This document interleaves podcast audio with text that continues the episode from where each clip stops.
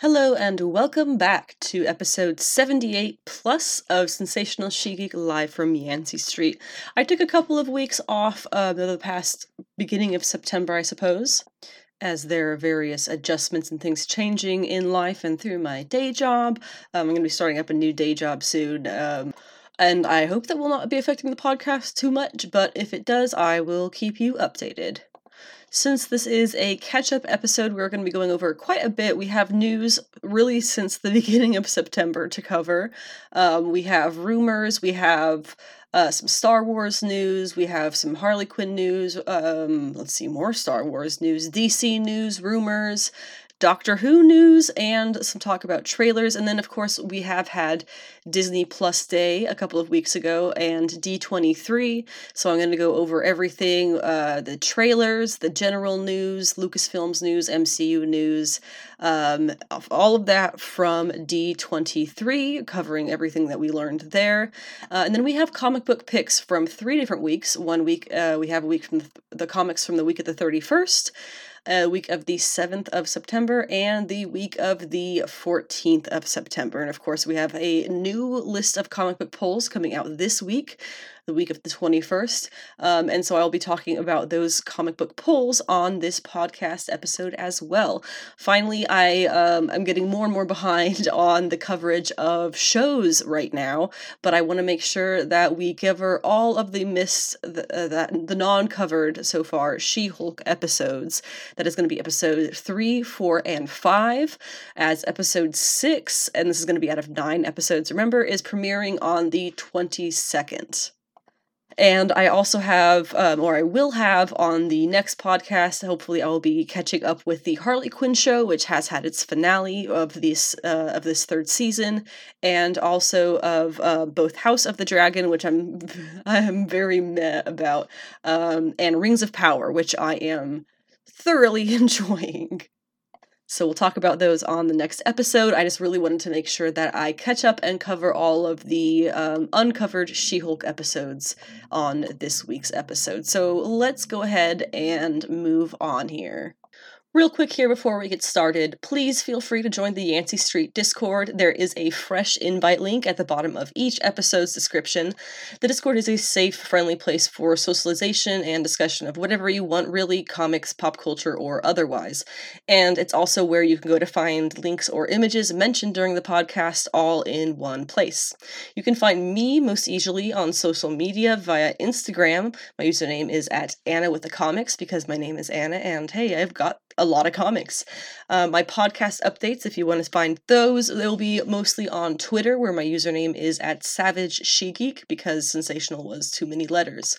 My website is sensationalshegeek.weebly.com, where I have been working on fixing up the site quite a bit so that it is still relevant in addition to the podcast. So make sure you go and check that out, including my beginner's guide to both comics and manga, covering hopefully any information that you might need to take your first steps into the world of comics or manga, including recommendations on comics, graphic novels, manga, series, etc. Uh, I also have my reading orders with commentary on appearances of various leading ladies, many of which I use to turn into the monthly Yancey Street specials, also linked all over my site. Uh, and they focus on a so far female character from the comics to study thoroughly and then expand upon in a podcast episode of their own.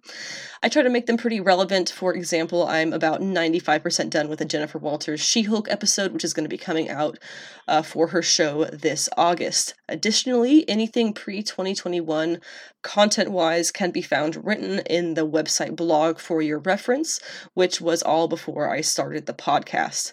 Plus, my podcast notes, which are basically all the content of each episode in written format, are made available on my blog as well for reading the podcast instead of listening, and for those who are hearing impaired if they'd like to keep up with the podcast events as well.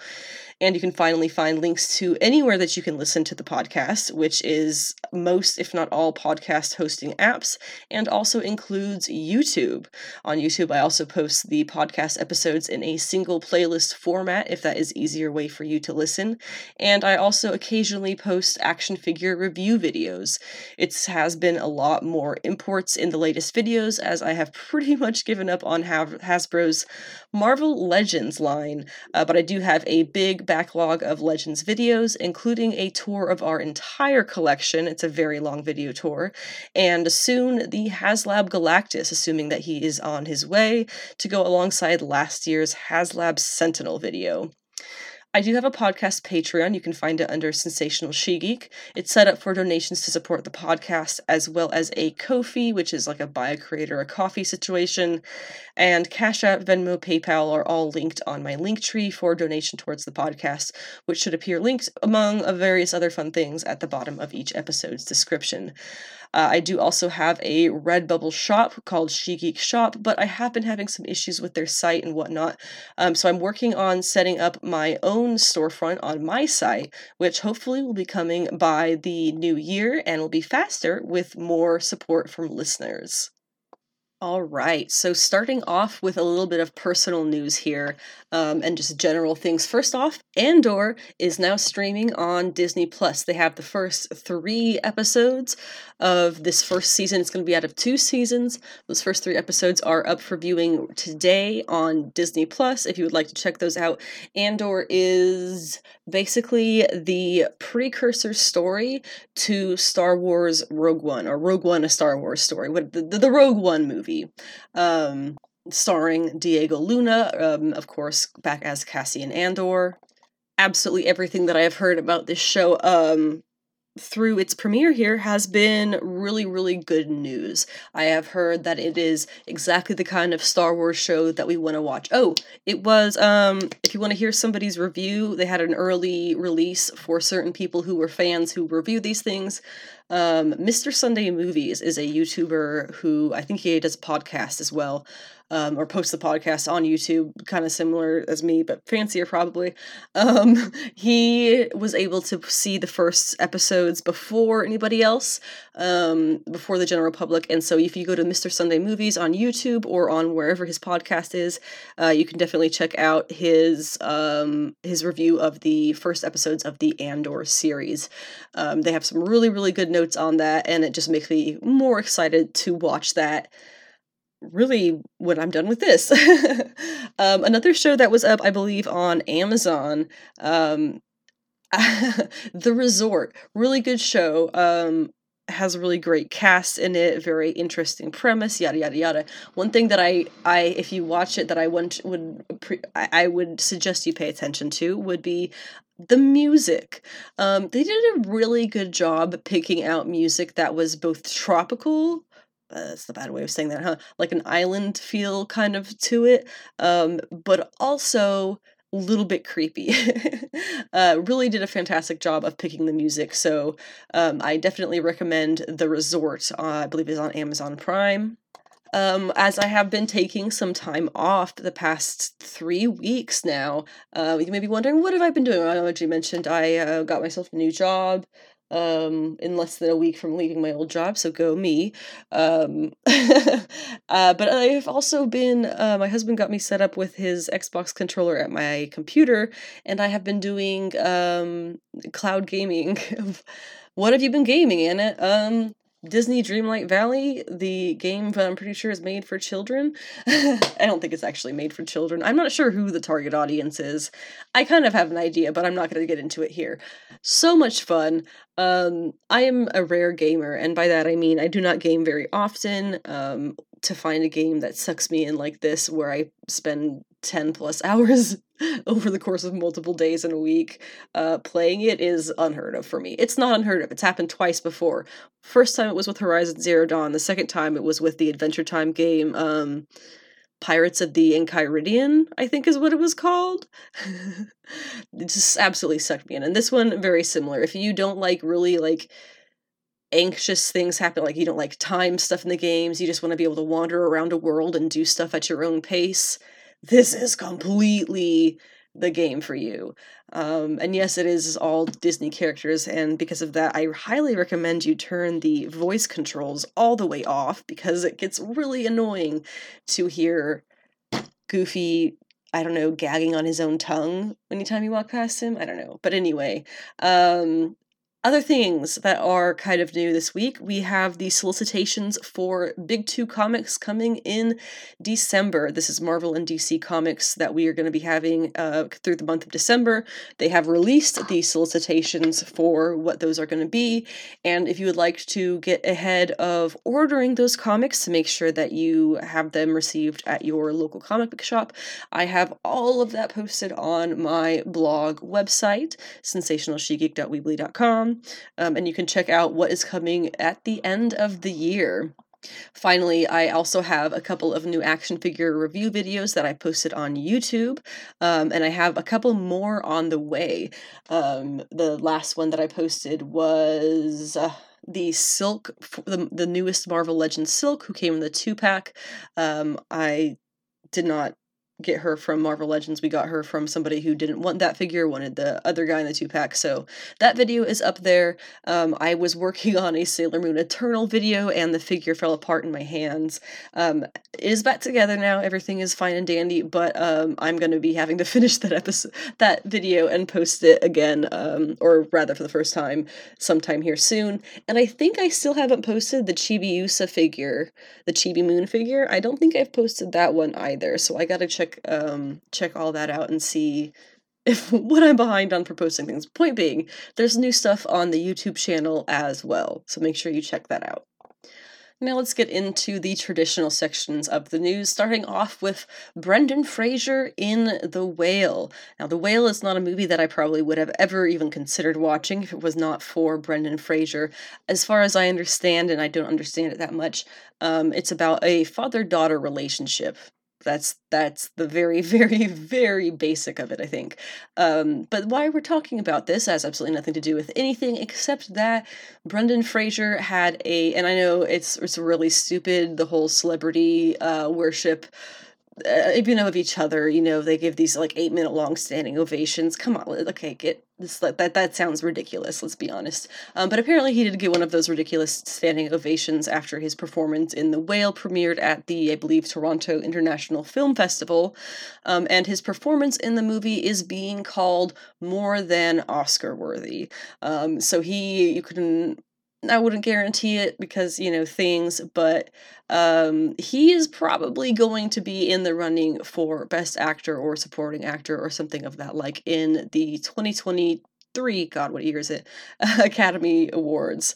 Um, and what does all of this mean? Well, it means that um, if the Batgirl movie had not been canceled, by the pussyfooting basically and greed of Warner Discovery. Um, they could have had a movie with the headline on the poster pretty much saying co-starring Academy Award winning actors Brendan Fraser and Michael Keaton making his return as the Batman. How fantastic is that for a marketing line on a movie poster? Holy crap. Brendan Fraser is notoriously loved. Michael Keaton is notoriously loved as Batman. People love seeing Academy Awards stuff on movie posters. Come on. Warner Brothers, I hope you're sweating right now because you messed that one up, canceling Batgirl. You guys had something really good in the making. Um, and I think that's just becoming more and more clear that was not a good call. Uh, and you're just going to have to suck it up and deal with it. No, I do not expect Warner to put out the movie ever. I don't think we are ever going to see any tiny bit of it. The only circumstance that that would happen in would be if their offices were to be physically rated or possibly digitally. I don't know how things work these days. And it was to be published online without their knowledge somehow. That is literally the only way we're ever going to see any portion of this Batgirl movie.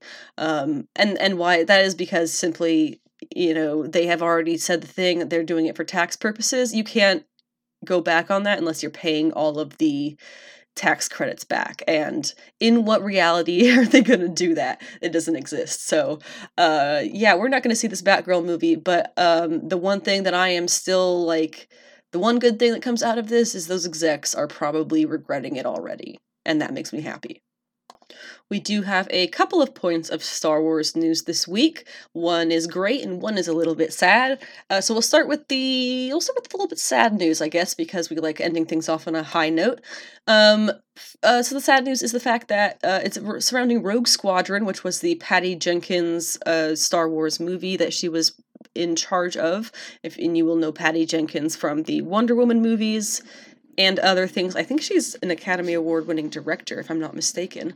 Um, but she was given Rogue Squadron as a project uh, for Star Wars films, and that movie has now been removed from the release schedule for Disney, uh, which is taken pretty much as its cancellation. However, that really cannot come as very surprising at this point because, as Variety stated, the window for Rogue Squadron to start filming in time to complete the movie by next December was very nearly closed. So there really isn't any way they could have had that come out. Um, it was it was kind of just too too much too fast. Um, at, or at least at this point it is. Why the movie was actually canceled, um, it seems that there were scheduling issues that pushed it back and then just kind of never made any headway after that.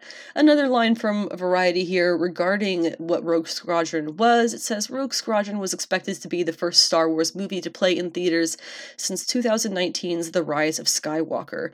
Disney and Lucasfilm are busy developing separate Star Wars features, one with Waititi, Taika Waititi, another with The Last Jedi filmmaker Rian Johnson, and a third with Marvel chief Kevin Feige but there's been little to no information available about any of those endeavors, so it's unclear which of those will be the first to hit theaters.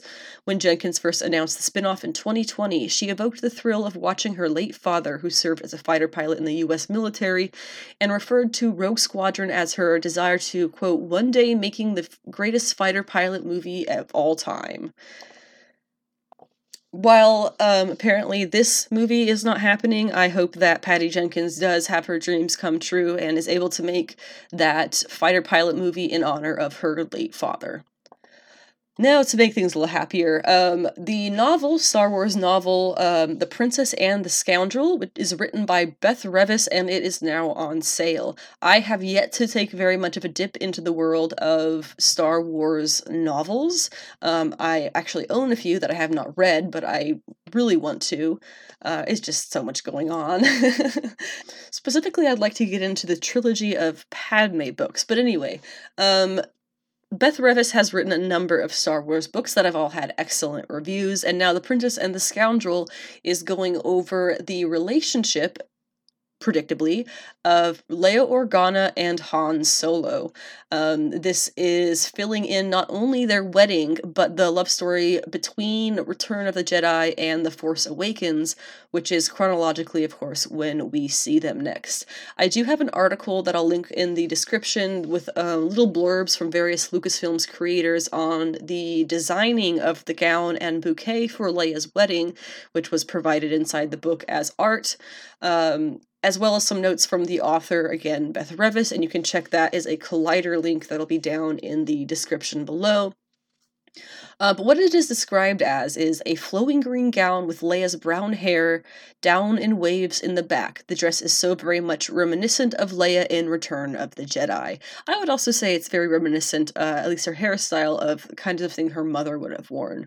Um, so I think that's pretty appropriate. It, this was just a really nice thing. I am always pro um, filling Star Wars legends out in more than just movies. Um, you can fill out these, there's a whole universe of stories to be told. So I like that they're uh, continuing to put out Star Wars books and they are continuing to be excellent moving into some DC uh, production, I suppose, news, starting off with the Harley Quinn show. Um, after the crazy Warner Brothers Discovery debacle, uh, the fate of the show was very uncertain as they just started canceling all kinds of projects, including a plethora of comic book ones, such as the Batgirl movie. Uh, but lo and behold, Harley Quinn has been renewed for season four. I think the show is just way too popular um, and too successful for them to to try canceling right now. Um, unfortunately, we still do not know the fates of Titans, Doom Patrol, or Young Justice, all of which were premiering on HBO Max as well. Um, least I think we don't know those fates. Uh, so hopefully, at some point before too long, we will get an idea of if we're going to get an additional season or anything for those projects. And as for Harley Quinn, the season finale, which is episode 10, is live on HBO Max as of last week. So make sure you check that out. And I will be covering the finale on the next episode. Further into DC Productions updates, we've talked before about how DC is looking for their, what we're calling their Kevin Feige. uh, and Dan Lin was very much looking like he was going to be the one to pick up that mantle. However, uh, it's now confirmed that Lin will not become DC's new Kevin Feige type leader of upcoming superhero movies and series uh, because their negotiations broke down. I'm not really sure what the actual title of the role that he would get would be, uh, but the official word is that he would have been, quote, running the company's film and TV adaptations of DC, Comics. Um, why were they looking at Lin? Because he's he's known for the Lego Movie universe, basically. Um, what they said is he has an intimate familiarity with the source material and experience guiding a global franchise in the Lego movies they're fine. I mean, I, I, I didn't think the Lego movies were that special, but I guess they have a huge backing.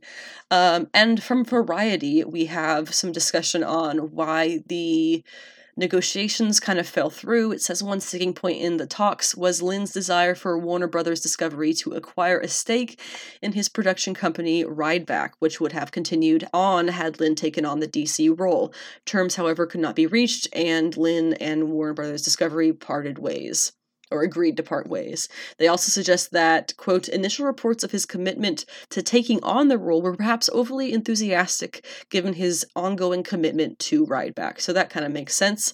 Um, I was pretty excited to have somebody who was being brought in who was not a white man, um, which is really what a lot of the issues we're having with Warner Brothers Discovery right now are, is the fact that that's who has taken charge. They really need some different perspectives. You need more than that one perspective. You really do. especially to be a successful media production company in the modern era. You really need more than just the straight white perspective to make that work. Um, and so he was looking like a really good one, but if he's clearly got his own production company that he's very busy with, that's why this isn't going forward. Um, the studio chiefs who are currently running the current slate of DC projects are Michael DeLuca and Pamela Abdy.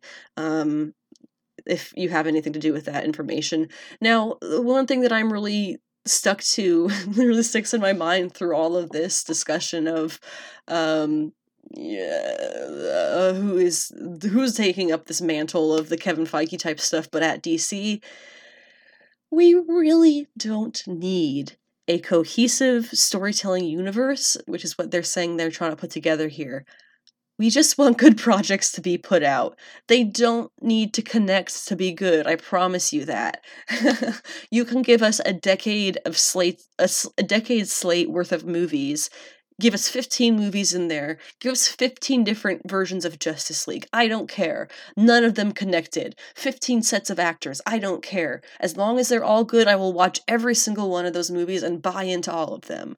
Like, I just want them I just want it to be good. It doesn't need to connect. You don't need to have these overarching I, I know that's what Marvel like got started with, but Marvel like they made fun of their themselves at D23 with the Simpsons with the Simpsons panel. Um, they made fun of themselves for the whole like setting up oh phase 1 and this cohesive universe and blah blah blah. Like they they know that it's silly and they know that people are like noticing it's silly. It's we're talking about superheroes still, guys. It doesn't have to be some genius, overblown thing. It's actually a very simple concept. Make good stories. In a similar bar- ballpark, we have more Henry Cavill rumors at both Marvel and DC. Um, Esquire, I came across this article recently. Esquire says um, that quote Henry Cavill can do better than Marvel's leftovers. Uh, and I got to talk about that for a second because they clearly have no idea what they're talking about. As far as options for the future go, Marvel has only taken a handful of players off the board. There are still there's still 75% of a massive comic universe of characters, many of which fans are rearing to see on the live screen. Take Captain Britain, for example, uh, one role that Cavill has been rumored for years now to be in talks for. Not only does the entire continent of Great Britain want to see him on screen, now don't hold me to that, it's not actually a fact, there are masses of American readers and fans who have been begging for this character too. He isn't leftovers whatsoever, he's actually quite popular, and he's only one of those rumored characters that Cavill is supposedly in talks for. You've also got him in talks supposedly for Gambit, Hyperion, Wolverine, Reed Richards. Gods, the entire the entire X-Men haven't even been touched yet, and that is just one of Disney's not just Marvel's. They are one of all of Disney's most popular properties, the X-Men. But yeah, anything from here on out is just the leftovers, Esquire. this mindset is also what will eventually bring the MCU crashing down. The refusal to believe that anything pretty much post Iron Man era is worth watching, when in reality, before the MCU took off, Iron Man was a B list comic character at best. He was not popular in the slightest, heyday long past, mostly unknown to folks pre 2008, if you thought Iron Man, you were thinking of the Black Sabbath song. So calling any of these characters leftovers is really um, kind of um, I want to say offensive, but is is like uh, is is in, is inaccurate to the creativity that we have clearly seen coming out of the creators who are putting together the MCU. Obviously, it has flaws, but um, to kind of put together what they have done, it, it it's it's a little bit you you can't be a dumb. They've taken characters like Iron Man and they've made them into something that you know nobody for decades will ever question details about Iron Man because he's just that well known now. Um, and to say that the rest of them, the rest of the characters are Marvel leftovers, you're just burying your head in the sand and pretending that they haven't already proved you wrong before. So, anyway, as for the Cavill uh, DC rumors, these obviously circulate around the chance of his appearance, uh, a reappearance, I guess, as Superman, Kal-El, Clark Kent, choose your pick. Um, obviously, the Black Adam talk at Comic Con had Dwayne Johnson confirm that Cavill is not going to be in that movie, um, which I think he actually got booed when he said that. But some fans are still pretty insistent that he's just trying to trick them, which I don't think so, but okay. Um, reminder that Cavill has not been seen in DC movies since 2017, which was the original Zack Snyder's Justice League. We did see him in 2021 in that, um, and we also saw Superman in Shazam and in Peacemaker, but that was a headless cameo, which there have been a plethora of jokes about ever since. Um, the reason that these rumors are still ongoing is because of some insider who tweeted uh, an image of Dwayne Johnson from the movie, along with an apparent dialogue exchange between him and another character. He says, There is no one on this planet that can stop me, and the other character says, Good thing I'm not from this planet. Uh, the first line was obviously stated by Black Adam. It was stated in the most recent trailer. Uh, it was actually the what they're calling the Darkness TV spot. If you wanted to look that up, um, I, I don't think we're going to see Superman in this, but we'll know as of Friday, October 21st. Jodie Whittaker's final appearance as Doctor, as the Doctor, I should say, will be uh, happening in the now announced Power of the Doctor episode. Uh, BBC debuted a new poster and a few first look images for this special, which is going to be airing as part of the BBC centenary celebrations. I wonder why they're not saying centennial. Um, this will also be the last episode, as I said, to feature Jodie Whittaker as the 13th Doctor before she regenerates into Ncuti Gatwa as the 14th. In this episode, we're going to be seeing Mandip Gill and John Bishop reprising their roles as companions Yasmin Khan and Dan Lewis, respectively. We're also going to see the Nemesis, the Nemesis, the Master, I'm reading things backwards, the Master appearing as the Doctor's Nemesis, played by Sacha Dhawan, uh, who we last saw in the end of the 12th series. And on the note of Sacha Dhawan, he has apparently already seen this special in its entirety, and he, wants, he would like to say that um, uh, it's going to be epic and moving. And when I watched the episode myself, I thought, I'm so glad we landed that because it kind of takes your breath away a bit. So I have pretty high hopes. I don't think you'd be saying that. He'd be saying that they landed it if it wasn't really good. Um, there was a teaser image of uh, Jodie Whittaker's doctor alongside two classic companions, Tegan Jovanka and Ace, played by Janet Fielding and Sophie Aldred, respectively. And then after this special happens and we at whatever point move on to the next doctor the next special that we're going to be getting is going to be for the show's 60th anniversary that one will be featuring david tennant Catherine Tate, the late and great Bernard Cribbins, and Neil Patrick Harris, alongside Yasmin Finney, who I'm not sure who they're playing. Uh, but that one will be coming in October. And we aren't really sure if we're going to be meeting Ncuti Gatwa on this centenary episode called The Power of the Doctor or the 60th anniversary episode. That has not really been clarified yet, but I'm kind of really hoping that it's the centenary one because I don't really want to um, have Jodie Whittaker written off basically after she leaves being the doctor. I don't know if that makes sense, but I feel like going from her to him is more appropriate than from Tennant to him. Finally, we did have new trailers for Weird Al and Black Adam. Every time I talk about the Weird Al trailer, the Weird Al uh, show or whatever it's going to be movie, um, I know it's going to be on Roku. That's about all I know. It's it's going to be good. I know that too because you have Daniel Radcliffe playing Weird Al. Now, as a personal note, I am a lifelong Weird Al fan. Um, I know his versions of American Pie, uh, you know, the saga begins. I know that version by heart way better than I know American Pie. Um, there's a number of songs. Um, Amish Paradise, I know way better. I mean, I don't think I even know much about the original, to be honest. I know I've heard it, but I could not sing it. I can sing you the entire Amish Paradise song. Basically, Running with Scissors was the soundtrack to my childhood.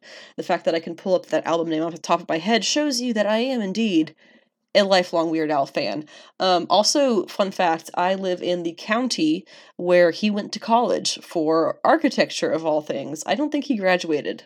This movie might talk about it. I'm very curious. But anyway, um, we have Daniel Radcliffe playing Weird Al, and he is not singing the music, he is lip syncing to the Weird Al music. And he is buff, and he looks nothing like Weird Al I am just so excited for how ridiculously stupid this movie is going to be. Um, in addition, if you like need any kind of confirmation that that Daniel Radcliffe was a great choice for this, there's some um, uh, I know it's on Weird Al's social media pages because, of course, I follow him. Um, I know it's on his Instagram, the photo shoot that the two of them did together, him and Dan Radcliffe.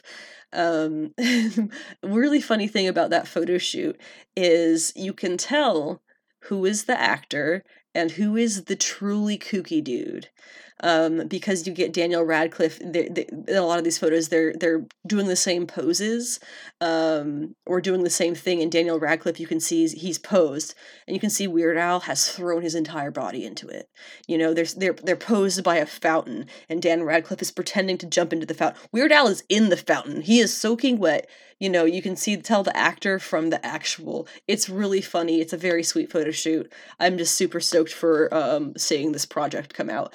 The Black Adam trailer I already kind of talked about a little bit uh, when talking about the Henry Cavill rumors. The Darkness TV spot was the most recent one that was released. Um, he's definitely getting more into the like villainness of things, which I very much want to see because I don't think anybody wants to see Black Adam be like a hero in this movie. Uh, maybe that's just us here in our house, but we definitely don't want to see him be a hero. We want to see him mess people up.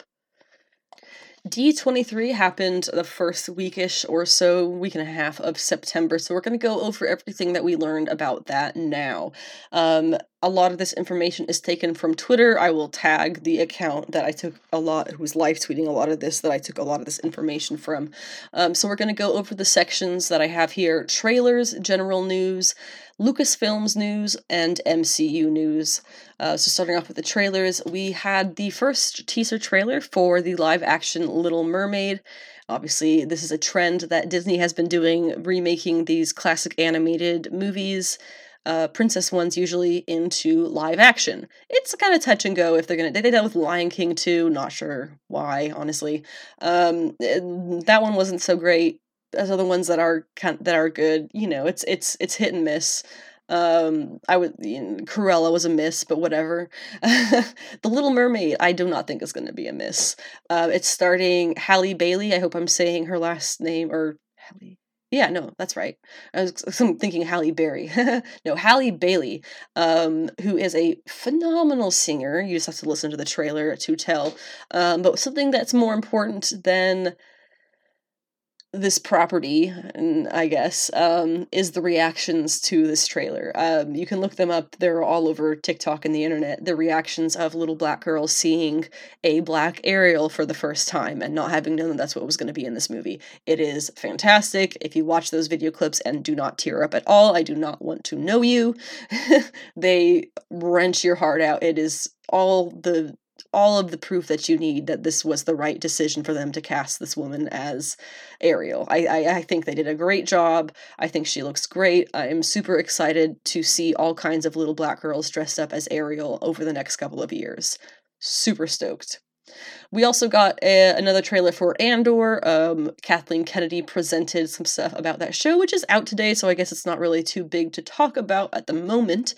We did finally get the season three Mandalorian trailer, which looks awesome. The cast on stage at this panel was Pedro Pascal, Giancarlo Esposito, Katee Sackhoff, Emily Swallow, and Amy Sedaris. I'm really happy that all of those characters are going to be making returns. Uh, Emily Swallow, if you weren't sure, is playing the armor. Katee Sackhoff, of course, is playing Bo-Katan. Um, and then we had a bit of Amy Amy Farris talked about how much she was allowed to improvise um, and what she is and isn't allowed to say in space. She says that she was surprised you can say grandpa in space. I feel like there is a joke behind that that I'm not missing, or that I am missing. but anyway, Mando season three trailer is out there. It looks really exciting. What else is new? Uh, Tales of the Jedi is coming out October 26th. Uh, the trailer for that one came out, and they will be dropping all six shorts of this series at once on the 26th of October, just over a month away now. We got a teaser trailer for Secret Invasion. Um, the footage that we saw at D23, or that they saw, opened with Rhodey telling Nick Fury that he has known about Skrulls for 15 years when the, Pen- when the Pentagon brought him into some program or another. Um, we also, I think, learned that Armor Wars, yep, will be spinning out of Secret Invasion. We'll get to more of that in a little bit. Um, let's see, Werewolf by Night. We also got the first trailer for. This is actually going to be their Halloween special. I thought this was going to be its own show, but it's not. It's, it's a Halloween special. It is going to be starring Gael Garcia Bernal and Laura Donnelly, uh, who I believe was in The Nevers, and it is directed by Michael Giacchino. Um, in, in these uh, those first two characters, Gael Garcia Bernal and Laura Donnelly, they will be apparently playing Jack Russell and Elsa Bloodstone. Jack Russell was the original of the Werewolves by Night.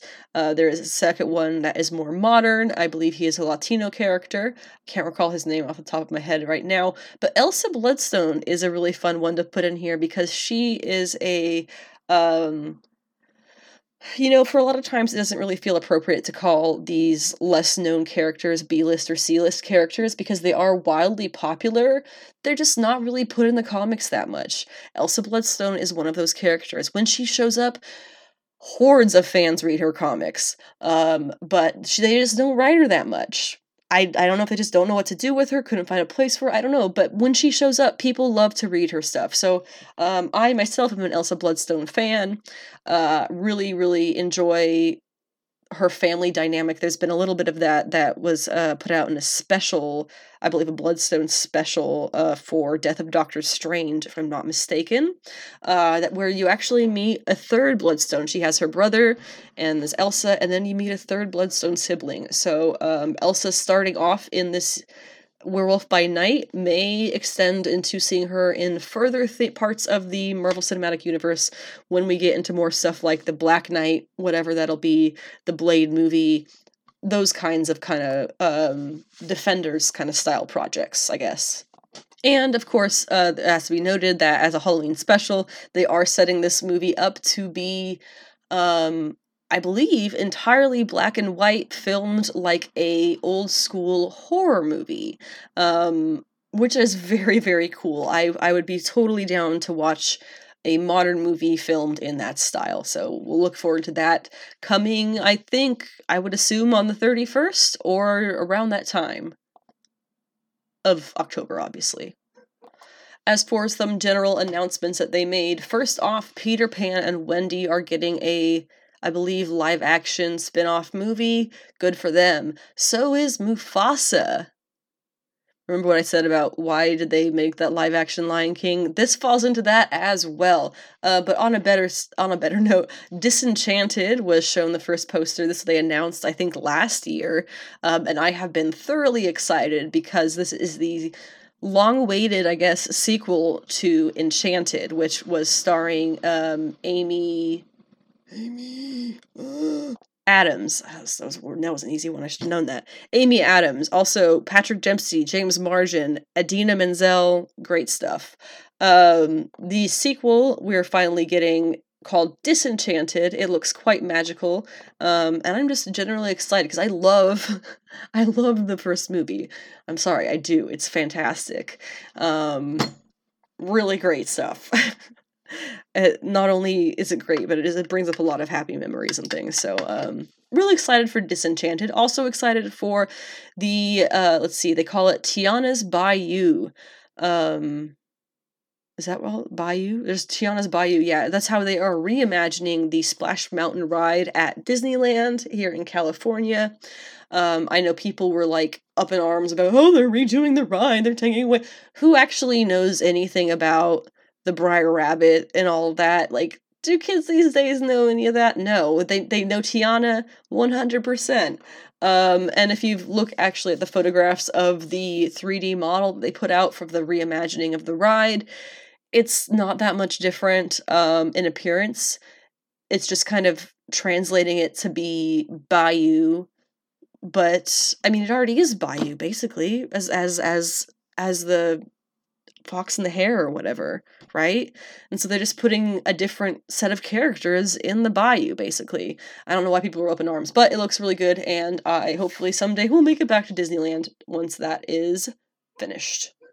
Getting now into Lucasfilm's news here, we had a couple of shows that people uh, showed up for. Shows that people showed up for. Ha, words. Uh, first off is Ahsoka. We obviously knew about the show; it was not announced, but we had on stage Dave Filoni and Jon Favreau, and we had it announced that Ezra Bridger is officially going to be in the Ahsoka live-action show played by Eman Esfandi, which, if you're familiar with the character of Ezra Bridger, please look up this actor, Eman Esfandi. Uh, he looks, it is uncanny how much he looks like Ezra Bridger from the animated show Clone Wars. Not Clone Wars, the other one, Rebels. Uncanny crazy stuff. Great choice. As long as he can act, that's going to be stupendous. I imagine he can. Um, and then The Bad Batch. They talked about The Bad Batch season two is coming. It will have a two episode premiere on January 4th, 2023, and then will premiere weekly subsequently. Also in Lucasfilms, Skeleton Crew is Jude Law's.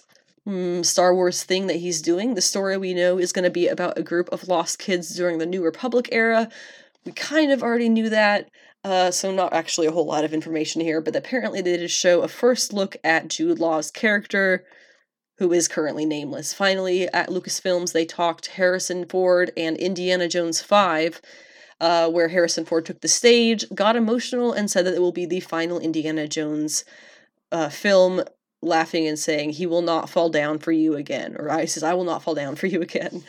yeah, yeah. Um, director James Mangold took the stage with cast members Harrison Ford and Phoebe Waller Bridge, where they also showed apparently a teaser. Um, as long as Harrison Ford isn't being forced to do something he doesn't want to do, I don't really care that this movie's being made. You know, if it's good, it's good. And finally, moving into MCU news, uh, we had the first a real look at the titles for Daredevil Born Again and Captain America New World Order, which we'll talk about uh, both more in a little bit. The Thunderbolts cast took the stage. We have Julia Louise Dreyfus, uh, Red Guardian, Ghost, John Walker, Taskmaster Yelena Belova, and Bucky Barnes. Obviously, Julia Louise Dreyfus is not the actor, I mean, is the actor, not the character, and the rest of the characters. One thing that people are saying about this roster is that um, they pretty much are all the same character, and I think that's kind of the point. They're all characters who have been, uh, in their eyes, at some point betrayed or used, um, and are now kind of embittered, you know? Um, a lot of people have critiques of there's too much coming from the MCU shows all at once.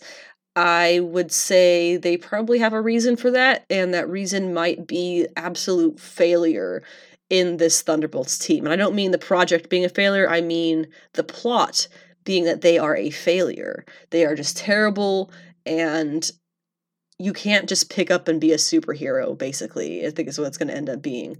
Um, and we'll I don't know, we'll see how that goes. Loki season two was talked about. The cast showed up on stage with newcomer Ke Huy Quan.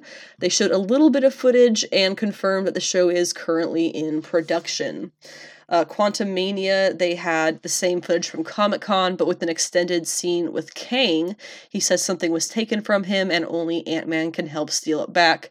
Scott says no deal. Apparently, he ends up taking Scott's daughter, and that's kind of how that happens the cast is Paul Rudd, Evangeline Lilly, and Jonathan Majors. I believe they all made it on stage, and it will link directly into the Kang Dynasty movie. Also, Jimmy Woo, played by Randall Park, is of course returning, which I am quite excited for. The Marvel's cast of Brie Larson, Teyonah Parris, and Iman Vellani showed up on stage with director Nia DaCosta. They showed a trailer where, quote, Zawe Ashton plays a mysterious villain who carries a hammer headed staff, unquote, which is making a lot of people think an accuser.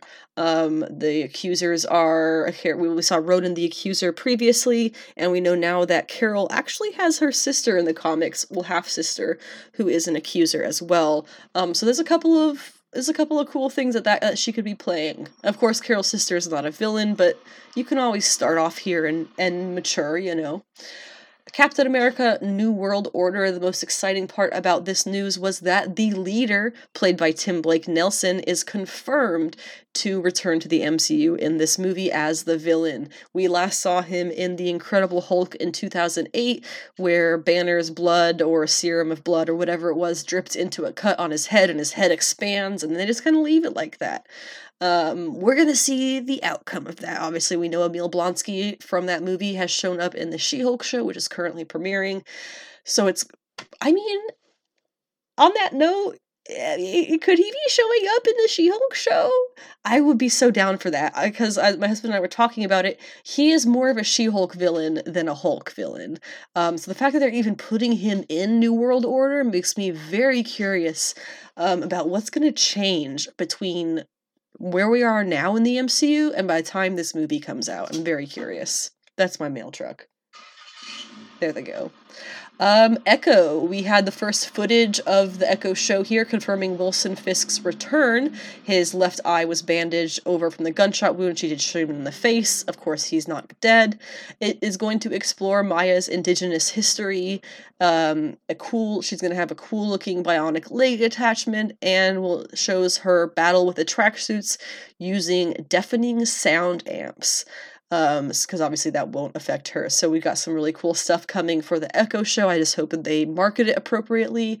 And by that i mean uh, the same amount they market everything else to get people excited for it. Uh the daredevil show born again. Vincent d'onofrio was on stage for the echo show as well as the daredevil show. Charlie cox did join him on stage to talk about born again which is going to begin production in 2023 of course vincent d'onofrio plays wilson fisk Fantastic Four, um, this was absolutely hilarious in my opinion because everybody coming up to this event was like, "Oh yes, oh yes, they are gonna they are gonna confirm the Fantastic Four cast." No, what they did was they confirmed the director, which is as far as they've gotten with that. Um, y'all are way too ahead of yourselves with this. Like, oh yeah, I'm mad because they didn't give us a Fantastic Four they just nailed down just nailed down the director. Who do you think picks the cast or starts that process? It's the writers and the directors. If they don't have a director, they're certainly not going to have the, the the plot written they don't have any of that, they can't cast anybody unless they really have somebody in mind already, like the the fairly solid rumor of Jodie Comer, which was not addressed. Of course, Kevin Feige literally only said that Matt Shakman is directing, and that's all the news that they had for it, which seems perfectly appropriate to me because we are probably quite a few years out from getting that still. Um, but again, jo- Jodie Comer has been rumored to play Sue Storm. It was obviously not addressed, um, but I just happen to remember now that she was honored with some kind of award recently, some kind of prestigious acting award, I believe. Um, that is exactly the kind of person who I think Marvel would be looking for for their Sue Storm. Just saying. Uh, moving on, Armor Wars, we already kind of mentioned that Secret Invasion is going to uh, set up the Armor Wars show. They have not begun production yet, but it will be six episodes. Ironheart has Jim Rash returning from Captain America Civil War as MIT guy, where he will be cracking down on Riri Williams' engineering projects. We also have Anthony Ramos confirmed as Parker Robbins, aka the Hood, who is he deals with dark magic and stuff. There were a few shots of Riri's new armored suits, um, and the, the plot of the show is going to be very much technology versus magic. And there are some people who brought up Jim Rash uh, being a teacher at MIT. Is he playing the dean? Like like in Community, the dean? Holy shit. Um, that would be great. And finally, Wakanda Forever. Ryan Coogler showed some new footage on stage, which was followed by a sizzle reel of new shots, including Namor swiping away blasts, Attuma leaping up out of the water, and more. So that covers all of the MCU, well, really everything that was announced at D23. As for Disney Plus Day, the things that were put onto the streaming program included Thor, Love and Thunder, Marvel Studios assembled the making of Thor, Love and Thunder, Obi Wan Kenobi, A Jedi's Return, and The Simpsons short Welcome to the Club. Comic book picks, like I said before, we are going to have three weeks of picks here from the 31st, the 7th, and the 14th. Starting off with the 31st, uh, Thunderbolts number one was pretty good. I would say that there was not enough female action and far too much Hawkeye. I do not like the character of Hawkeye. Uh, there were also some throwbacks to the older generations and older team members who were on those generations of the teams, which were really, really nice um, to get some of those fun throwbacks. Amazing Fantasy 1000 uh, was all about various Spider Man stories being told. Uh, the best two one was by neil gaiman. It was a story about him actually meeting steve ditko which was a really honestly very nice story and i highly recommend you check that one out. Uh, the other good story is um i mean undisputedly indisputably the it's like if you could rate these 1 to 10 this was a 12 that's how good this was. And you know why? It was because it was written by friggin' Jonathan Hickman. And I knew that as soon as I started reading it because there's something about the way Hickman writes that he's so. I don't know what it is. It's just the intelligence of it or the familiarity with the characters. I think there might be a little bit of that. Um, I feel like Hickman. You can tell that he's he's he's read these projects, these characters for years. A lot of creators they feel like they miss a lot of detail, but Hickman Hickman's feels like when he writes stuff, it feels like he's been in it with you as a fan. Um, but anyway, his story won that one. Absolutely no competition. Uh, Fifty eight out of seven. I don't I don't even know. I can't even describe how good it was. But anyway, uh, the variants number three. Um, we have now four Jessica Drews, and so they gather. Basically, Prime Jess of the six one six, I guess, is what they're who she is. She thinks that Kilgrave put a backup weapon in her brain, like his original uh, trial conquest, who then killed her family ten years to the day after Kilgrave took her. It is now exactly 10 years to the day for Jess Prime, hence her having gone last issue to ask She Hulk to watch her to make sure she doesn't hurt her family. Luke goes to stay with their daughter Danny at a fancy hotel. Uh, with Misty Knight watching over them. They're great friends and teammates. He has an encounter with a dude called Jesse in the elevator, which ends in Jesse's death. But before he dies, he mentions uh, that someone is coming for him and Danielle. So clearly, Jesse is a male variant of Jess. What the heck is going on? So then Jess Prime leaves the coffee shop, and the waitress uh, or she goes to leave the coffee shop, and the waitress wrote a note on her receipt that says, "Don't trust them." That obviously has to mean the other variants, right? What the heck is going on? A male Jess, and then the waitress knows something? I don't know, but I'm super into the series. X Men number 14 was wild, whatever. Uh, Firestar got her new look, although for some reason magic is still in her old one. Not sure why. Wonder Girl Annual was fantastic. You have Jerry the Pegasus's origins. Uh, it's actually a number of stories here. You have one, two, three, four stories. The first was Jerry's origins, really fun story. The second one was the Festival Folclorico de Parintins, Parintins. I'm sorry, I probably said that really bad, but I tried. Um, that is a, a, Brazilian festival, I believe. The third is a story of an Amazon woman becoming a villain called the Kuka. Probably said that one wrong too. And the fourth is a uh, monster who attacks Aki- Akaim. Akahim? Akaim? He was the bus driver, right? Um, I think is who that is. he um, he ends up getting saved by Yara. But yeah, the something that was really um really nice about that particular story was that the Esquecida, who are the Amazonian tribe that Yara comes from, um, they are portrayed as having a very large variety of body types. Um, with the Amazons and the um, Bana Migdals, you tend to get, you know, just warrior types, but with these Amazons, you get you know more of like the lithe warrior you get the bulky warrior you get the you know this one clearly can you know and they all have different physical forms and so they they seem to be very much um kind of go it seems to go along with what it is that makes them a good member of their esquecida you know? I, I just really enjoyed that. Harley quinn annual um Oh yeah, and the Wonder Girl annual ends with only the beginning, so hopefully we'll be seeing a lot more of her soon. Again, this is another character that we just don't see that much. Yara Flor, uh, beloved anytime she appears, but just hasn't been in that much. Uh, Harley Quinn Annual. It does wrap up the Task Force XX plotline, which I have not been keeping up with. But the team is apparently Harley Quinn, Bronze Tiger, Luke Fox, Verdict, and Killer Frost. I really, really like the art from these from this issue. Um, although it did switch halfway through, which is I always find very odd. They successfully rescue Solomon Grundy and Lashina in this issue. Lashina is a female Fury. Uh, the second story is about Harley in Las Vegas post adventure with the art by David Baldeón and seems to be much more setting up the next arc of the Harley Quinn series. And finally, Vampirella Year 1, Number 2 has a lot more backstory as expected.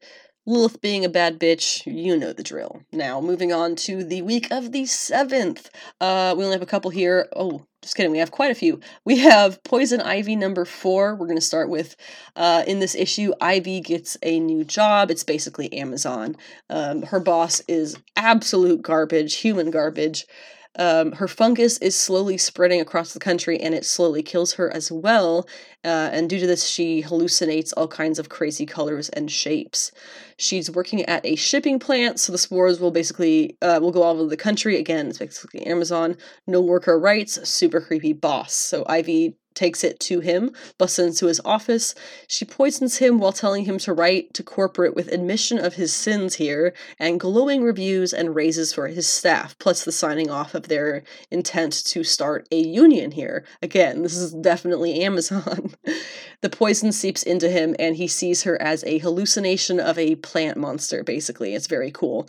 There's a brief mention of the green man thinking Ivy's body belongs to him. I still have issue of that being made canon in the original story or the original origin, the most the origin before that, we'll say, um, she she she wasn't made a sexual victim of him. She was just a victimized woman. I, I much prefer her just being victimized than sexually victimized, but whatever. Uh, can't do anything about that now. Uh, the girl at her job ends up kissing her, and they leave together. They go back to Ivy's place, and they uh, they do the do. And as that's happening, Ivy imagines Harley Quinn in a corner watching her, which is like was a very funny page out of context. Um, and afterwards, she at Ivy she admits to herself that she wants to live to find Harley. Uh, and then at the end, an emissary of the Green attacks her, uh, and she is decides that she is going to have to find the Green Man before he finds her. Death to the Mutants, number three, uh, had some interesting bits about the various eternal monsters and creatures that were going around. Um, you know, one of them made, uh, while she's doing this massive battle on Krakoa, she made a uh, online profile and is reading all kinds of old stories and stuff and making friends on the internet while she's doing this battle just because that's like they're such big beasties. They it's just what they do. Um people are judged you know by the by the celestial that they created for whatever reason i'm still not sure why uh, and eros is finally released with the goal of him working to undo all the harm that his lineage has done rather making up for it. Immortal X-Men number six, uh, Sinister wishes to prove himself. We kind of go over stuff we've already seen, Celestial Destruction Plan that goes badly wrong or right, and then turns out to be a vision. Uh, Destiny is judged by a super creepy Victorian era Raven. Uh, Lucas Werneck absolutely kills it on the art, and the Black King King King, um, Shaw is the narrator of this issue. He speaks with Eros at the Hellfire Club, and we have a reveal of Mother Righteous, who is a demon that Selene was working with before Hope one shotted her in the head. So now I guess uh, Shaw is going to be working with her. So that obviously going to cause problems, but we'll see. Uh, New Mutants number 29 was absolutely friggin' adorable.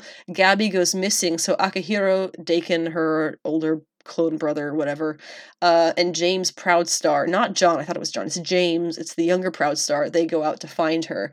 Basically, uh, Daken Akihiro is very mad at a Proudstar for being like kind of the leader of the New Mutants, but as in Daken's point of view, losing a track of where Gabby is. They basically they they figure out that um, she's safe, everything's fine, and they go to talk it out. Um, they find her back on Krakoa. She says so she just got lost. Um, and Daken has to kind of admit, Akihiro. he has to admit that um, he was really worried about her after everything that happened with her dying. She I don't know if you guys remember, she died a few issues ago. She was killed. Um and he has to kind of admit to himself that that is why he is so freaked out when she goes, you know, missing, if only for a few minutes, really, in this issue. Um, so then they find her, everything's great. And after Daken leaves, James pulls her to the side and says, Hey, if you were lost, you wouldn't have gone into that building because basically she said she got lost in this building and there's all these Orchis people there, you know, they're villains, and she ends up like slaughtering them all. Um, and she's like, "Oh yeah, I just did that because I got lost." And he was like, "Yeah, no, you went in there and you did that on purpose." So she's she's just doing her own superhero things, and I'm cool with that. Go, Gabby. She Hulk number six, Patsy, finally makes an appearance. I love it. Uh, she got information on Jack of Hearts from Tony. They joke that her nemesis is love, and it is Eat Cake and Dresses Wednesday. I absolutely love that. Nightcrawler is waiting for her in uh, Jen's office. He says, Is it Eat Cake and Fancy Dresses Wednesday? Patsy was always trying to make that a thing in the Defenders. Hank talks. that was really cute. Um, and he's in her office and she was like, Oh, I can't do superheroes. And he says, I was discreet. That's why I wore a hat. It's an old Brad Pitt trick, which of course is a joke of how, you know, superhero movies and stuff, they just put on a hat. And oh, yeah, it's like Superman in his glasses. You suddenly can't tell who he is. Um, he wants Nightcrawler, he's basically there at her office for her to rep all of mutant kind all of it on behalf of Krakoa.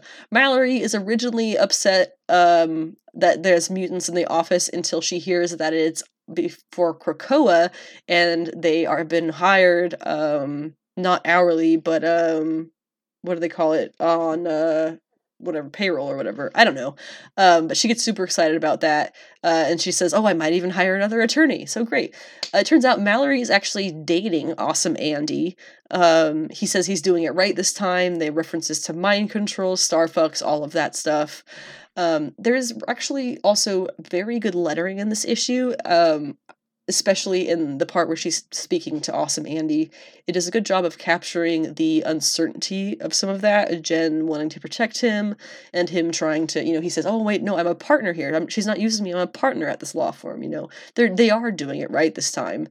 Um, and then Jen speaks a bit on throwing bits of her career away in order to keep being a superhero, which has happened quite a lot in the past. Uh, I think they actually mentioned it in this issue where she walks away from um, the Supreme Court to fight Titania at one point, um, which is pretty wild in itself, but that is a great example of what she's talking about. Uh, and in the end of the issue, they find that Jack of Hearts' radiation levels have finally gone down to human levels, uh, and they end up making out a whole bunch, and she carries him off into their bedroom. So my whole thing that she's a slight sex addict is still legitimate. But just as She Hulk, not as Jen. Um, and finally, from the week of the 14th, we have Midnight Suns, where a vision of Zoe Laveau destroying the world is seen by all magical beings. Um, Clea appears, uh, but then doesn't show up when the rest of them show up. I don't really understand that. Um, acts i don't know what we're we calling it judgment day judgment day number four uh, the earth as a whole is given a thumbs down so um, that is not good for them. But there were cool bits before that of various people being judged and the insights that come from that. So that was nice. You know, we got Magneto, we got I know we got Captain America a few issues ago who was judged a failure, which I totally understand. Um, some really good ones. So you can check that out just for the insights on those characters. Um, I thought that was pretty cool in itself. But Earth is given the big thumbs down, and so they're gonna they're gonna be wiped out tomorrow. Uh, and then finally, Captain Marvel number 41. Uh, in now New York City, Carol lets the dragon win this time, which beats the test and releases the stolen child, which is her good friend from way back in the Kelly Sue DeConnick series. Uh, the Tribunal of Magical Folks agree to let her go, but they are definitely going to keep keeping an eye on her, keeping tabs on her. And finally, L'Oreal gives Binary her emergency beacon that Carol gave her so that Binary can go off into space and find herself. Um, we're going to be without her for a couple of issues, but then I think in the December solicits, Binary is going to be back. So uh, she'll be back in the December Captain Marvel, still written by Kelly Thompson. I've set up the comic book polls for the week of the 21st a little bit different. Um, I'm going to be going through by publisher as opposed to by um let me switch this up a little there we go publisher as opposed to make sure i know what i'm talking about as opposed to by just the numbering. So we're going to start with indie comics and then marvel comics and dc comics. So from scout comics Aza the barbed number one. It's written by pat shand and art by rio burton.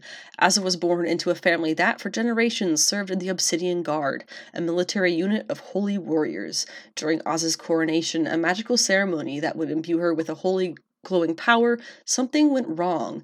Instead of the sacred obsidian tattoos, she became marred with thorned black markings and was banished by her people.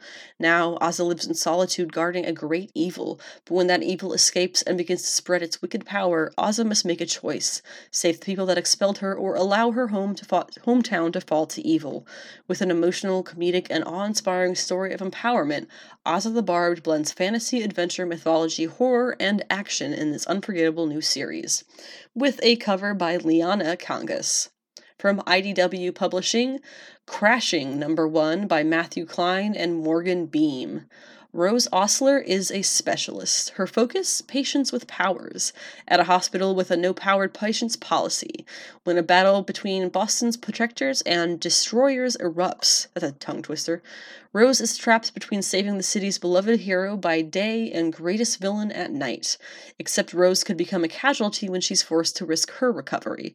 As Rose pushes past her limits to save everyone else, will she be able to save herself?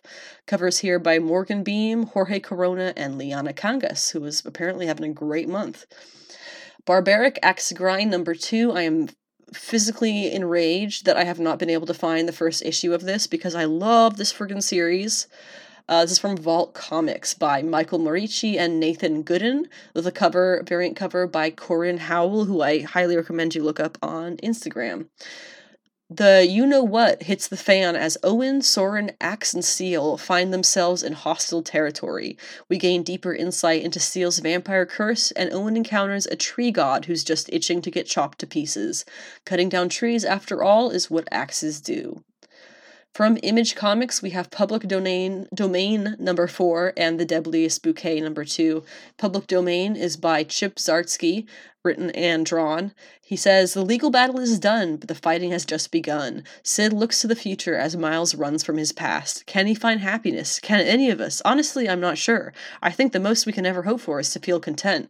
But what do I know? I'm killing myself writing and drawing comics.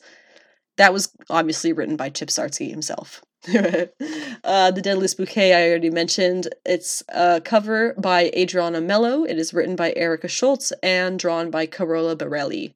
The Hawthorne sisters aren't the only ones with questions. The cops have some of their own, with Jasmine doing some freelance work outside the. F- was Jasmine doing some freelance work outside the flower shop? Is that what got her killed? Where was Violet last night? And will Poppy ever let Derek know what's really going on?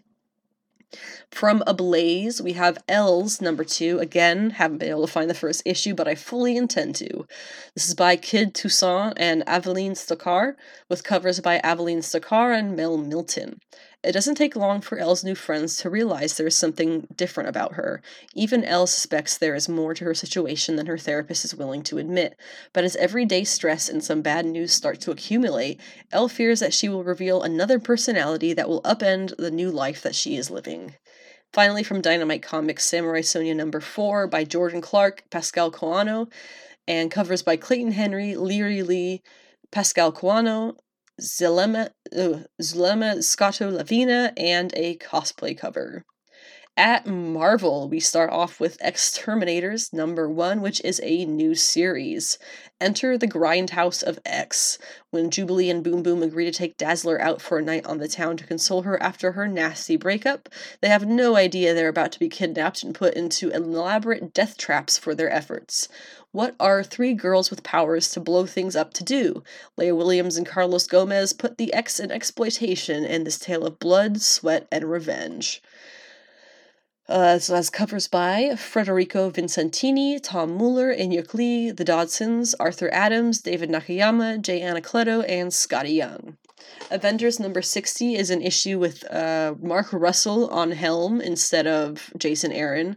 It says the higher rooftop, the Avengers' Ace Archer is back. As Judgment Day looms, Hawkeye is called upon to justify his existence. As a benchmark, Hawkeye must prove that he brings at least as much joy and usefulness to the world as a ran- as a randomly chosen mailbox, which admittedly is a pretty high bar. Uh, Judgment Day tie-in, and it is a variant by Nuri Dur. Fantastic Four number 47 does come with a full new creative team of David Pepose and Juan Cabal. The Taking of Baxter 1234 Part 1 Judgment Times 4. With Judgment looming over the Marvel Universe, Reed Richards has locked himself in his think tank in search of answers. But with the fate of humanity on the line, what happens when Oubliette Midas, whoever that is, sets her sights on the Baxter building. As the Fantastic Four falls before the Exterminatrix's death traps, oh, okay, only one hero remains standing. But if you thought Oubliette was dangerous, it's nothing compared with what the Invisible Woman is capable of. Get ready for Die Hard in the Baxter building, as we've only got one thing left to say. Yippee-ki-yay, Marvel Universe. I almost just said motherfucker. there we go. Uh, and it is again a Judgment Day tie-in. It has a beautiful Russell Dauterman Sue Storm costumes variant and a John Tyler Christopher Spider-Man Beyond variant. Avengers Forever number 9 has Carol Corps in the plot, which is why I'm curious about it. I don't normally read this series, which is by Jason Aaron and Aaron Kuder. Semper Carol, call in the Carol Corps. Earth's lay in ruin Earth's lay in ruins all across the multiverse. Avengers are assembling from every corner of creation as never before, knowing that the war of all wars is looming. And when there's war, you know it's time to call in the Corps. The hardest the most hard-hitting special ops squadron of elite high flyers and photon arm commandos ever called to service, the Carol Corps. Judgment Day number five is by Valerio Schiti art by Valerio Schiti, written by Kieran Gillen, covers by Mark Brooks, Inhyuk Lee, David Nakayama, the Dodsons, Peach Momoko. This looks just like the cover for the covers for X-Terminators. That's funny. Peach Momoko, Todd Nauck, Lucas Werneck. Um, his is a Destiny variant. My cats are being weird. Strange number six. Wong takes center stage. Because, of course, the series about Clea can't be actually about Clea. Someone has stolen pieces of Wong's memory, but he's going to need them back to stop the blasphemy cartel. It's up to Wong and Bats to retrace their steps to find the truth. Because this memory be better off forgotten. They still insist on saying this is a legacy Doctor Strange series, which even further continues to take credit away from Clea. This is by Jed MacKay, who clearly has not read very much about Clea before, and Lee Garbett, with covers by Lee Garbett, Jorge Fornes, and Leonardo Romero. Finally, New Mutants number 30, the 40th anniversary of X Men's Useful Misfits, is by Vita Ayala and Alyssa Wong, with art by Jeff Shaw and Alex Lins. We have covers by Leinil Francis Yu, a Rod Reis uh, incentive magic costume design variant, Bill Sienkiewicz, Rob Liefeld for some reason, Bob McLeod, Leonardo Romero, and Sabine Riche. Last, we have DC Comics with Batman One Bad Day, Two Face number one. It's a, it's a mouthful. By Mariko Tamaki and Javier Fernandez. Two Face has always been viewed as Batman's most tragic villain. If only Harvey Dent hadn't been scarred by acid, he could have continued his good work as DA in Gotham City and been Batman's greatest ally and friend, right? Or has Batman extended Harvey Dent too much grace in his multiple attempts at reform, who question himself as Harvey Dent is free once more, scarred but seemingly free of Two Face's influence? But when it's revealed Harvey Dent's father has been threatened to be murdered on his 88th birthday, will Two Face be able to resist joining the party? That's that's all they got there. Covers by Jim Lee, Artgerm, Christian Ward, Brian Boland, and Giuseppe Camuncoli. And last one here, DCeased War of the Undead Gods, number two. The undead Darkseid begins his assault on the galaxy, attacking Korugar first. Could the fate of the planet depend on the Yellow Lantern Corps teaming up with a Green Lantern? Also, what horrors do Big Barda and Mr. Miracle find on New Genesis? Certainly not their son, alive. Sorry, that was dark. Covers by Howard Porter, Kael Ngu, Dan Mora, Francesco Mattina, and Sun Kamonaki we are going to cover episodes 3, 4, and 5 of She Hulk, which premieres on Disney Plus on Thursdays, all together now. Um, so it's going to be episode 3, The People versus Emil Blonsky, episode 4, Is This Not Real Magic, and episode 5, Mean, Green, and Straight Poured Into These Jeans. so starting up the third episode, I'm going to have a Forbes article linked below that really fantastically speaks on. Um, oh the duality that we were facing in this show. Not only that, but the um, the irony of just everything in the plot. Um, first off, I have to note Wong on his paperwork says that he worked at Target before becoming a Kamar-Taj librarian. Uh, when the video plays showing the title News reporter on She Hulk, you can spot the other related videos, which include headlines that are very familiar, like She Hulk Not Real, Theory, Superhero Hoax, The Truth About So Called She Hulk. A lot of online comics She Hulk is getting are negative and talk about why does every superhero have to be a woman now? This, um, as pointed out by a certain article, is a playful call out Oh, they are much more playful than I would have been. Of the real life comments made about the MCU female superheroes, most recently about She Hulk. In fact, She Hulk Attorney at Law has been getting review bombed by similar trolls on sites like IMDb and Rotten Tomatoes. When someone goes live to talk about She Hulk in the show, you can even read some of the comments being posted, which include more people hating on She Hulk as well as someone hoping she talks about endangered lemurs. which is obviously so important to her agenda. Uh, Mallory Book is introduced in this episode. She is a nemesis of Jen's from the comics, um, who is actually now her boss, and things are looking much better. Because again, I guess men just cannot write female friendships that are not founded in hate. um, Wong also is confronted about breaking Emil Blonsky out of prison. Uh, he accidentally admits to a bunch of other illegal stuff when testifying at the ensuing trial, at which point he just gets up and leaves because honestly he can. As Jen leaves the prison, then one of the reporters asks if she got her Hulk powers from a quote mafia hit gone wrong, which is very funny because that's how she got her powers in the comics uh, where the Trask Mafia um, was sent after her. They shot her in a hit and run in front of her house.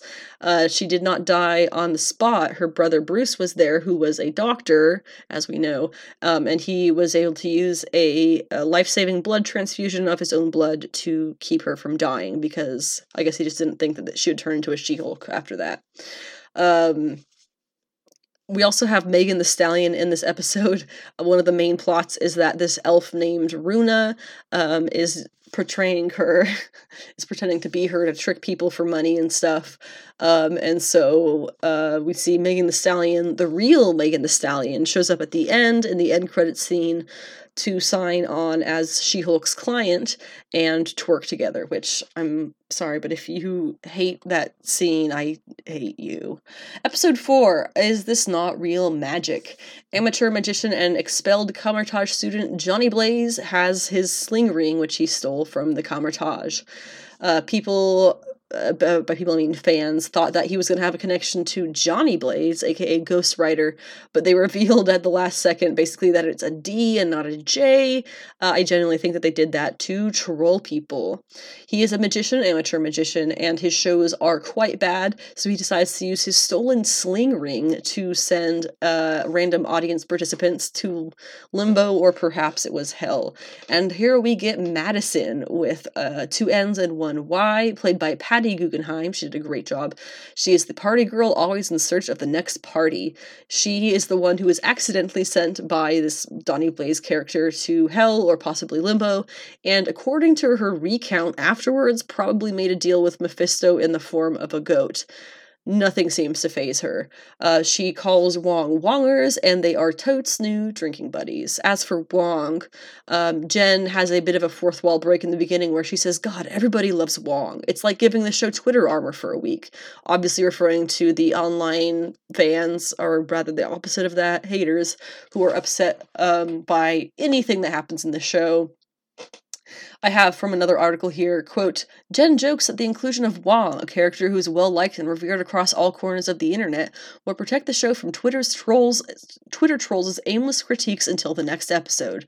This is just another great example of how well She-Hulk handles its meta references and understands how the kind of series it is. The showrunners are aware of what goes on between fans online and have built lines in the script to call Twitter users out, just like they did in last week's episode. The self-awareness She-Hulk is more the self awareness of She Hulk is more enjoyable, as even in its critique of online behavior, uh, it continues to occur, further embellishing the satire. Unquote. Uh, so Wong basically wants to um, sue Donnie Blaze for not practicing magically responsibly. They go to court, and it is at first decided that Wong does not have any authority to tell Donnie what to do. Uh, they even bring Madison there to tell her tale of woe of being off to sent off to uh, Helimbo.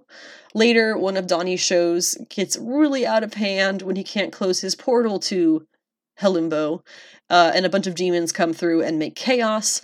Um, at the end of the episode, Wong's new bestie Madison joins him uh, to binge watch This Is Us, eat popcorn, and discuss their favorite drinks. Also, he apparently also likes The Sopranos, although she spoiled that one for him. There is a dating app conundrum that Jen runs into in this episode. Uh, the fact that she uh, is not wanted as Jen, she is wanted as She Hulk from men. Um, she really doesn't get any hits on this dating app as Jen, so she makes a profile as She Hulk, and lo and behold, tons of matches and also, of course, tons of very mid core dates. They are all obsessed with She Hulk in some way or another. Finally, she does date one guy who she ends up really liking. He's super respectful and listens really well, and is also wild buff, which helps.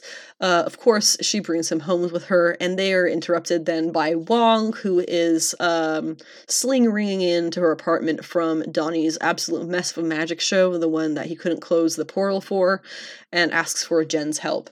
They are most definitely fighting demons from Limbo in that sequence, which is super cool. Jen has some really good moves, absolutely smashes the beasts often literally, and amazingly, when she goes back to her place, the guy who she brought home with her is still there. Uh, reading a book on feminism of all things, and they pick up right back where they left off. It seems perfect. Unfortunately, in the morning, reality does hit. Jen reverts back to herself overnight, and seeing no need to be She Hulk now, makes her breakfast for her new lover boy. But when he surfaces, he is actually fairly disgusted by Jen in her normal human state. He sees her, and you can clearly, clearly see the expression change to just absolute disgust. It's very sad, and he just leaves her alone there with her two breakfasts. Um, in the end, Jen is confronted by legal paperwork as Titania has trademarked the name She Hulk and is suing Jen for using it. Uh, some also think this is a nod to She Hulk's origins, so to say, which I think could totally be true because she was created to um, prevent anybody else from being able to trademark a female Hulk character. At one point in the episode, we see on Jen's computer in her office her to do list. So let's go over some of those things. The first, prepare guidance language for Blonsky's inhibitor. The inhibitor was mentioned in the last week's episode, um, but we still, I guess, I guess she's making it. Not really sure. Uh, order highlighters from Supply Clerk, purple and green. It's obviously a reference to her She Hulk and Hulk colors. Edit to do list, two hours. Uh, I guess she has a really big to do list. Uh, buy and read How to Make Friends and Influence People. Um, obviously, that is the real book by Dale Carnegie. Sign up for Big and Tall membership, which obviously relates to her needing a new wardrobe. Um, Gym, LOL. Uh, I don't think she needs to work out. Follow up with Blonsky's soulmates, uh, who we saw in the last episode. they were all women, um, in case anybody was wondering. Um, are they really buying him the property, or is he like forcing them. I'm not really sure how that's working. We we probably won't even figure it out. Then it says order those new Cheetos you saw, and then order more chopsticks because she eats the Cheetos with chopsticks. Then stop wasting chopsticks. Uh, and then file discovery drive for Kraft v Soule. That's referencing uh, comic book writers David Anthony Kraft and Charles Soule. Follow up on Jansen class action and draft cease and desist for Pete v Runa, which is the the um, Runa the elf who we saw in the last episode, who would uh, impersonate Megan the Stallion. Finally, episode 5, titled Mean, Green, and Straight Poured Into These Jeans.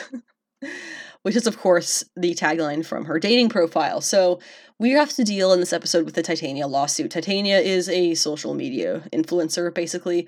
Jameela Jamil is completely unrecognizable as her. It is incredible. She does a fantastic job. I love it. Uh, Jen tries confronting her in person as Jen before they end up in court, but it doesn't help her case at all. Coworker Mallory Book is going to be Jen's attorney on this case, despite neither woman really wanting to work with the other on the day of the case, uh, turns out Jen has a pretty hard time proving she was serious about using the name She Hulk before Titania was, but they do come up with a pretty good plan. To help prove she was using the Titania sorry, using the name She-Hulk before Titania, she has to go to her dating profile, which she made in the last episode as She-Hulk. She then brings in a number of her dates from the last episode who talk about their night together in order to prove she was identifying as She-Hulk by name. Even the guy who left her hanging in the morning came by, testifying that Jen really isn't his type, but She-Hulk, She-Hulk is great. this is also where we get the title of the episode, of course. Um, there's a lot of people who seem to be missing the duality of of Jen and She Hulk, the point is that She Hulk is hot, but people don't think the same stuff about Jen. That's kind of a big part of the point. and if you don't get that, I don't know what to tell you. Um, all of this um she bringing the dudes at the at the court case and everything all of this is more than enough evidence to prove that jen does hold that name not titania uh, who loses her lawsuit. But before she goes of course she does uh leave she-hulk with a threat that this isn't over. The court scene the whole the whole court stuff all the court scenes are pretty funny in themselves because titania clearly has no idea what she's doing and her lawyer is just supremely embarrassed to even be there after winning the case, Jen powers down and takes Mallory to a bar for a celebratory drink. They do make a fantastic team and are becoming friends. So take that, Dan Slott, and all other men who can't write female characters interacting unless they are fighting. Ha! Uh, and her clothes are also greatly addressed in this episode. We have um, her two little office buddies, whose names escape me at the moment, uh, go to the secret costume guy in a froyo joint and ask about the good stuff. At first, he acts like he doesn't know what they're talking about, and then he brings them to the back room where they find Avengers merch. Not Avengers merch, it's Avengers merch. You have ripoffs of the Avengers. This Thor, Hawkeye, Iron, Hulk with an O, uh, Iron Man has more red than yellow. Captain America has an eagle on his helmet and shield. Um, Hawkeye shoots with a hawk claw and is blue. Thor is a redhead wielding a shovel instead of a hammer. Uh, the Hulk is purple and has a mustache, and Black Widow has a scorpion logo on her chest instead of a Black Widow. Um, but anyway, they do finally get the right info for the costume, the superhero costume guy, and they make an appointment by claiming that She Hulk is already an Avenger. So when the day comes, She Hulk shows up to see what the designer has made. He gives her two garment bags, one full size and one smaller. She smaller. He tells her to put the smaller one under the bigger one, so that's obviously going to be her super suit under her work suit, and we'll no doubt see them both in the next episode. The designer also walks past a garment bag with the new Daredevil suit poking out and closes the lid on a box with Matt's yellow, uh, new yellow Daredevil mask, so we will probably be seeing him next too. As for the end credit scene in this episode, there actually is no end credit scene, which was pretty odd for them to start off with them and then take them away. um, we usually would go the opposite. Um, but the there were doodles of characters and whatnot, including Pug, that's his name, Pug, Pug and Nikki, are their names. Um, Pug's shoe collection, which he did mention to Nikki earlier in the episode. I really don't know how canon all this is, but the shoes in the drawing include uh, shoes designed after Deadpool, Wolverine, Cyclops, The Thing, Hobgoblin, Nova, Ghost Rider, Iron Man, Captain America, Hawkeye, Miss Marvel, Captain Marvel, Spider Man, Black Panther, Moon Knight, Vision, and more, many of which have not appeared in the MCU. I would not take any of this as confirming that they're in the MCU. Um, somebody had a really fun theory that um, Madison bumped into America Chavez uh, on her trip to Limbo or whatever, and then she ends up bringing all these shoes back for Pug. It's very loose, but it, kind of makes more sense than him having all these shoes of these characters who we haven't met yet. It's something weird and multiversy, you know, the way that it bees. and that wraps up this week's episode of Sensational She Live from Yancey Street. Again, this is a catch up episode, um, so it's going to have a lot of stuff that we still haven't quite covered, uh, but it's mostly comics. Um, we are going to be covering the the Harley Quinn finale, Rings of Power, um, and possibly even House of the Dragon on the next episode, so be sure to stick around for that. We'll also be talking the latest episode of She Hulk, of course, which is going to premiere tomorrow on the 22nd.